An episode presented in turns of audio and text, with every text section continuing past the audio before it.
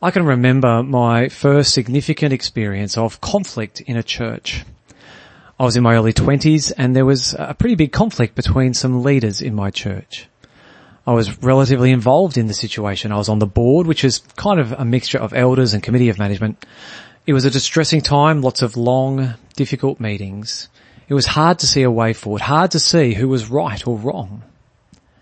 Our church had loads of young adults in it and for most of my brothers and sisters in that church, this was pretty difficult for most of us. For most of us, it was the first time we'd experienced significant conflict in church. A conflict that wasn't really reconciled, a conflict that was solved by people leaving. Many of us young Christians were left bewildered. Surely this kind of thing doesn't happen with Christian. Uh, isn't the gospel the message of reconciliation? Isn't the gospel about forgiveness and grace? For some of us, talk of conflict brings up our own difficult memories. For others, you're shaking your head at the naivety of youth. For too many, church is synonymous with conflict, with power plays and people, especially leaders, behaving badly. Uh, today we're getting back into the book of Acts. Uh, last year we spent two terms in the first 15 chapters. We saw God's gospel going from Jerusalem to Judea into Samaria and then to non-Jewish to Gentile people. And where we left things last year, there was a problem. A disagreement over how Gentiles were to be brought into God's people. Do you need to become Jewish to be saved? Do you need to get circumcised to be saved? And we saw how that problem was solved as the leaders of the church got together. What we're going to see today is we're going to see God's mission going forward. Acts is the story of what Jesus continued to do after his resurrection and ascension through the Spirit and through his people. We're going to see the mission go forward even through moments of conflict. Uh, one event of actual conflict, the other of conflict avoided. Uh, these events, as you're reading the book of Acts, they're, they're events you might want to skip over. You might want to go, come on, let's get to the good stuff where there's thousands and thousands of people converted. But God has recorded these events for us because they teach us about ordinary ministry, the ordinary Christian life, which is nothing but ordinary because it's empowered by the Spirit of Jesus. So we're getting back into Acts after that, um, that momentous decision of Acts chapter 15. The apostles and leaders of churches from all around the place came to Jerusalem to sort out the false teaching. The false teaching about the Gentiles and forcing them to get circumcised. False teaching that cuts to the heart of the good news of Jesus.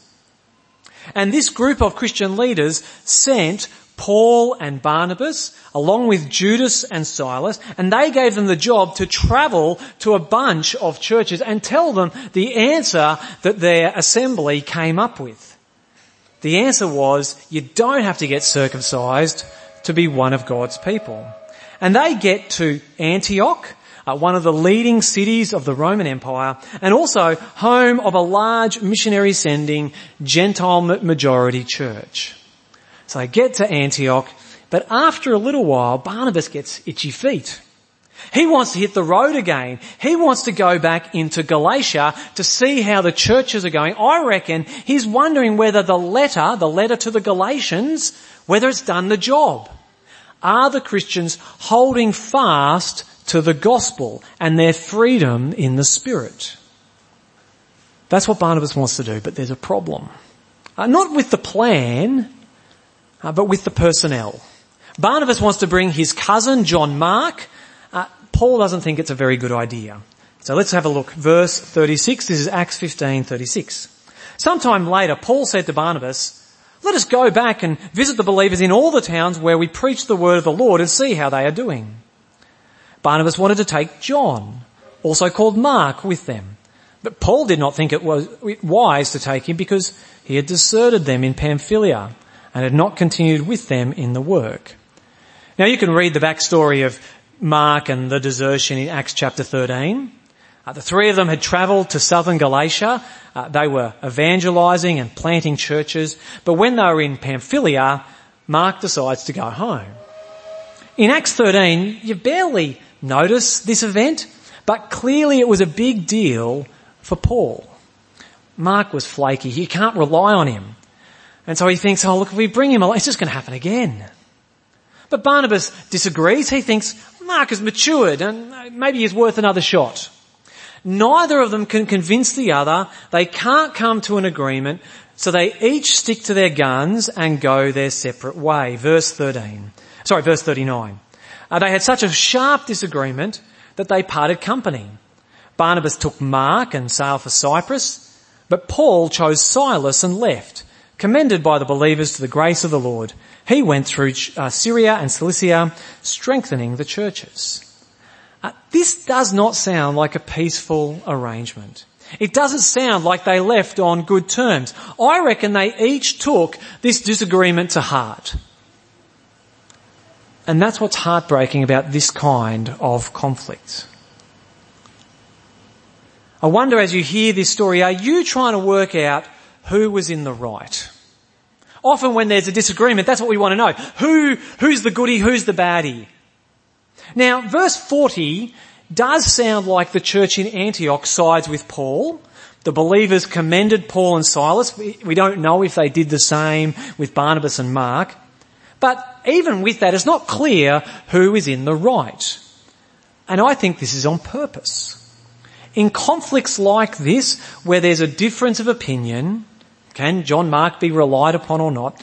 Often there's not an obvious right answer. Only time will tell. And this means when things get heated, often both parties have contributed to the conflict. There's no one totally in the right. I want to mention this book. This is a great book. It's uh, by a bloke called Ken Sande. It's called uh, The Peacemaker. It's a great book on dealing with conflict. He's also got, he's got lots of books, but he's got a much shorter book called Resolving Everyday Conflict, and there might be a copy of that on the bookshelves over at Crown Road from back when we did the course five years ago or something. It was a long time ago. Uh, Ken Sande points out there are four main causes of conflict. Four kind of categories, four reasons that we find ourselves in conflict. I'll put them up on the screen. Uh, one, poor communication. Uh, two, differences in values, goals, gifts, callings, priorities, expectations, interests, or opinions. Three, uh, competition over limited resources. Four, sinful habits and attitudes that lead to sinful works and actions. Now these four aren't really isolated, they're not separated. A conflict can have multiple elements. Uh, the disagreement between Paul and Barnabas really fits into the second category, doesn't it? They've got a difference of opinion over John Mark. It may also have had parts of category one. Maybe they didn't communicate well. That's, that's a pretty common cause for conflict, isn't it? I reckon these four categories are really good. They help us to see some things. Uh, for example, those first two, the first two types of conflict, they're not really because of sinfulness. They're because of the limitations of being human. Neither Paul nor Barnabas can read Mark's mind. They don't know his heart. They also don't know the future and how their decision will pan out. It's not sinful to not know everything. It is not sinful to not know everything. Only God knows everything. However, the bottom two categories fall more into the kind of the sinful causes for conflict. Category three, I want what you've got. Or I'm greedy and I refuse to share what I've got, forgetting that everything I have is a gift from God. That can cause conflict. Or number four, for example, I've got no control over my tongue. I gossip and slander. Strangely enough, that's going to cause conflict. I reckon these four categories are helpful. Not all conflict is because of sin. Most likely that initial disagreement over Mark wasn't because of any sinfulness in Paul or Barnabas. But the way the conflict was handled the word sharp disagreement sounds like it wasn't handled well. It sounds to me like Paul and Barnabas did not behave well in the conflict. And as an aside, this is one of those things that shows the truthfulness of the Bible. If you were going to make up a story about the earliest Christians, you'd make sure Paul comes out looking squeaky clean. But Luke records history as it is, warts and all. And there are plenty of warts on all of us, aren't there? But back to the passage. I don't think this is an example of dealing with conflict well. Uh, one of the things I love about the Peacemaker book is Ken raises an astounding idea. Conflict is an opportunity to glorify God. Conflict is an opportunity to glorify God. Uh, the reason we have conflict may be because of sin, it may be because of human limits and not because of sin, but all conflict, like everything in the Christian life, even conflict is an opportunity to glorify God. To show the difference Jesus makes. To put humility, patience, gentleness, forgiveness into action. All these virtues that come from Jesus. What Jesus shows us on the cross, willingly taking the punishment we deserve into himself, dying for his enemies, times of conflict are an opportunity to glorify God as we display these virtues. Now you could argue that in this situation, going their separate ways was actually the most glorifying decision, glorifying to God decision they could land at. As they go their separate ways, well they don't slander each other, is there? They leave each other to do what they think is best. And I think that's part of the reason Luke doesn't go into the gory details. It's why we can't tell who's in the right because there's no slandering, no putting each other down. God is also glorified in this conflict because even though it may not have been resolved then, they couldn't come to the same mind on the particular topic, we see in some of the letters Paul wrote years later, things end up being reconciled. In Colossians, Mark is mentioned as a co-worker and a comfort to Paul. Have a listen, it's up on the screen, Colossians 4. My fellow prisoner um, Aristarchus, Aristarchus? Aristarchus. I practiced that and I got it wrong. Aristarchus sends you his greetings as does Mark, the cousin of Barnabas. It's the same bloke. You've received instructions about him. If he comes to you, welcome him. Jesus, who is called Justus, also sends his greetings. These are the only Jews among my co-workers for the kingdom of God, and they have proved a comfort to me. And in 2 Timothy 4 he says, get Mark and bring him with you because he is helpful to me in my ministry. A couple of years later, Mark is a comfort.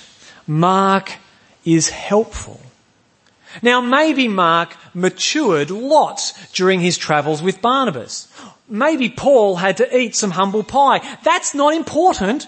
What is important is they have been reconciled. Somehow over the years, they've got together, they've talked about it, they've made apologies, they've asked and offered forgiveness. This disagreement has been dealt with to the glory of God. Brothers and sisters, reading of this sharp disagreement might be difficult for us. Maybe it brings to mind someone you have had conflict with. Uh, maybe someone you haven't spoken to for months or years. You've gone your separate ways. Maybe you're at the sharp point at the moment in the heat of the disagreement and you're refusing to budge.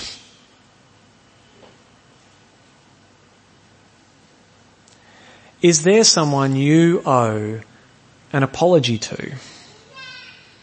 Is there someone you need to offer forgiveness to? Maybe the situation is very difficult. It feels intractable. Do you need help?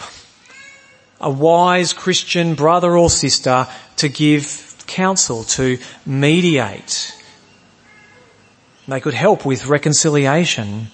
Uh, maybe if things are really stuck, they could offer to find a solution to resolve the deadlock. Not dealing with co- conflict Sometimes we think that's the on-rule thing, isn't it? Oh, I'm just not going to ever talk to them again. I'm just going to run away. Uh, not dealing with conflict, all that does is builds up anger and resentment. As, as Ephesians 4 says, it, that gives the devil an opportunity. But dealing with conflict well, and that can mean asking for help, dealing with conflict well is an opportunity to glorify God.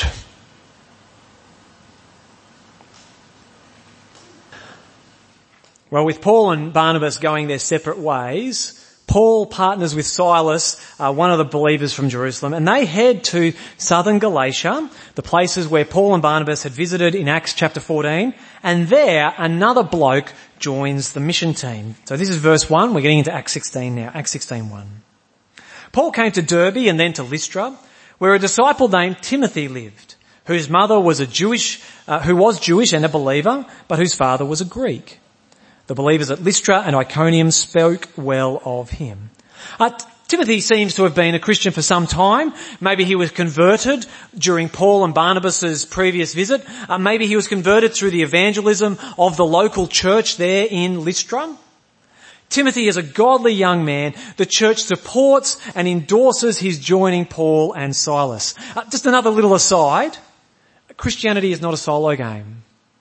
We don't run off and do our own things. Paul and Silas, they had the support of the church in Antioch. Even Paul has the support of the church in Antioch. Timothy has the support of the church in Lystra. It doesn't matter how passionate you are, how much you believe God's called you to a certain ministry or mission. We are called to be God's people together, to do ministry and mission together. And if your church doesn't get on board, doesn't support your endeavours with Jesus, for Jesus, look, it might be that your church is faithless and disobedient, but I'd be slow to come to that conclusion. Alright, back to what's happened. Uh, Timothy joins the, the team with full support of his church. He's a godly, faithful, teachable young bloke. But there's a dilemma. He's ethnically Jewish, at least on his mother's side, but he's not circumcised. And why is this a problem? Well, yeah, why is it a problem? We know Paul, he's really clear on circumcision. It is of no spiritual value. Has no bearing on your standing with God or, or your welcome into God's people. Last term we looked at Galatians, Galatians 6.15. Neither circumcision nor uncircumcision means anything what counts is the new creation. Or, this is even stronger, Galatians 5 verse 2, mark my words. Paul says, listen up. I, Paul, tell you that if you let yourself be circumcised, Christ will be of no value to you at all. Again, I declare to every man who lets himself be circumcised that he is obligated to obey the whole law. But listen to what Paul does with Timothy, verse 3. Paul wanted to take him along on the journey, so he circumcised him because of the Jews who lived in that area, for they all knew that his father was a Greek. Alright, come on Paul, what's going on? Oh, I thought circumcision meant nothing. More than that, that if you let yourself get circumcised, Christ means nothing to you anymore. It makes you a slave to the law is Paul being a hypocrite? Was he bold with the Galatians but a wuss here? Is there a contradiction in the Bible showing it's not God's word? What's going on, Paul? Well, it's neither of these. Uh, the difference between Acts 16 and Acts 15, or the difference between Timothy and Galatia, though Timothy actually from Galatia, is that Timothy isn't getting circumcised to fit into the church. In fact, he hasn't been circumcised all this time, has he? He's not getting circumcised to fit into the church. He isn't being forced to be circumcised because he thinks if he doesn't that he's going to be outside of God's people, that he needs to do it in order to be saved. No, the Jews that they're thinking about aren't those who trust in Jesus. It's not the Jews that are part of the church, it's the non-believing Jews. It's those they're wanting to reach with the gospel on their mission. And the issue is they know Timothy. They know his mum is Jewish and his dad's a Gentile. And because of this, the Jews who haven't trusted in Jesus, they're not going to have a bar of Timothy because he's not circumcised. They won't talk with him. They won't let him into their synagogue. Uh, they won't sit down or listen to him. Spiritually, it does not matter one iota if a bit of skin is cut off. Doesn't matter. And so Paul is cutting off a cause of conflict and offence to open a door for mission. This is an example of Paul putting into practice what he'll later write to the Corinthians. I'll put it up on the screen. Though I am, am free and belong to no one, I've made myself a slave to everyone to win as many as possible. To the Jews, I became like a Jew to win the Jews. To those under the law, I became like one under the law, though I myself am not under the law, so as to win those under the law. Uh, to the weak, I became weak. Sorry, to those not under the law, sorry, not having the law, I did keep. To those not having the law, I became like one not having the law. Though I am not free from God's law, but am under Christ's law. So as to win those not having the law. To the weak, I became weak to win the weak. I have become all things to all people, so that by all possible means I might save some. Timothy came under the law, the law of circumcision, circumcision, to win those under the law. What about us? How do you make yourself a slave to everyone to win as many as possible? I think we fail to see this Sometimes we even fail to realize this is a question for us because we think we don't have a culture. There are people out there, they're, they're the people with culture, we're just normal, we're just us. But missionaries, people who cross cultures to do mission, they realize that they have a culture and that the people they're trying to reach have a culture and often they have to make changes to avoid unnecessary offense. If you're going to a Muslim majority country, uh, men, would you be willing to grow a beard? Maybe that's not such a hard one.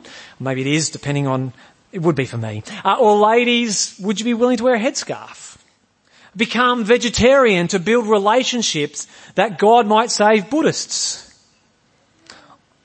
You think about those things. I don't think there's anything we would be asked to do that is as big and as significant as circumcision without anesthetic. But we are often so welded to our preferences we're unwilling to give something up so others might hear the gospel of Jesus and grow in Him. And too often it's these preferences and holding on to them as if they're the gospel itself. Our preferences cause the kind of conflict we saw at the start. Uh, it's an often repeated comment. People make it as a joke, but it's only a joke because it's true. The biggest cause of conflict in churches is the colour of the carpet. Rarely are disagreements over the gospel or theology and doctrine. Most conflict is over preferences and personality. If we aren't willing to put aside our preferences to love one another in Christ, what chance do we have to become all things for all people so they might be saved?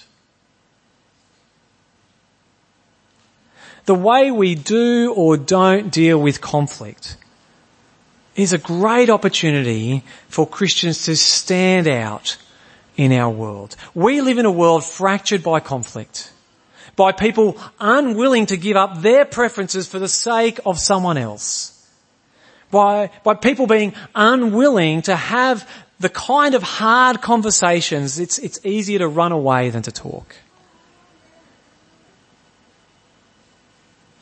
But when we do, when we do have those hard conversations, when we apologize for when we've held our preferences as if they're the gospel, when we haven't recognized it's, oh, just a difference of opinion. And I'm not God. I don't know the, the right answer. I just think I know, you know, what I think is wise, but I don't know if it's absolutely right.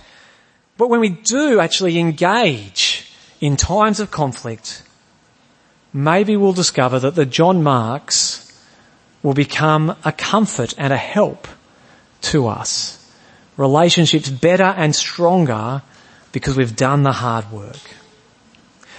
How do we learn to hold our preferences lightly? How can we have what we need to have to actually address conflict? It comes from knowing Christ in the gospel. Knowing that I am a sinner. That gives me humility when I've made a mistake. When I've made a mistake of, of judgment, when I've turned a difference of opinion into a dispute, when I've held too tightly to a personal preference, the message of the Bible reveals my heart for what it is. So I, what's the point of pretending that I'm sinless when I know I'm a sinner? What's the point of pretending that I'm better than I am?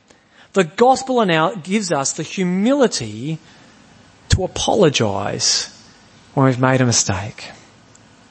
Uh, the gospel of Jesus is also a message of forgiveness. Christ forgives sinners. And if I've been forgiven, then I can give the same forgiveness to others. We've all heard about churches ripped apart by conflict. Imagine how different, how churches would shine if we were willing to put aside our preferences to bring a resolution to a conflict. And I'm going to be clear. It's about preferences. We're not talking about putting aside the truth. That's what we hold firm to. If that's what breaks things apart, it's worth it, as hard and as sad as it is.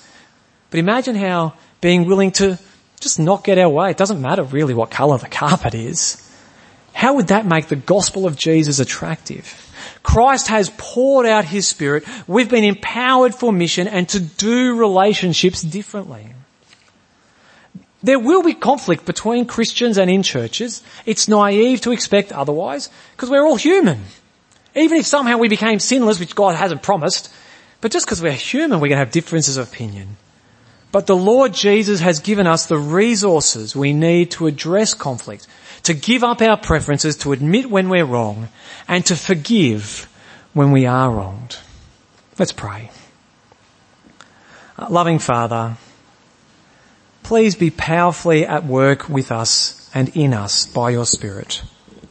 Help us to not be shocked by disagreements, but strengthen us to be people who glorify you in the way we respond to conflict. Help us be quick to have conversations, to admit when we've been wrong, to forgive those who've wronged us. Help us hold firm to the truth of Jesus and hold loosely to our preferences.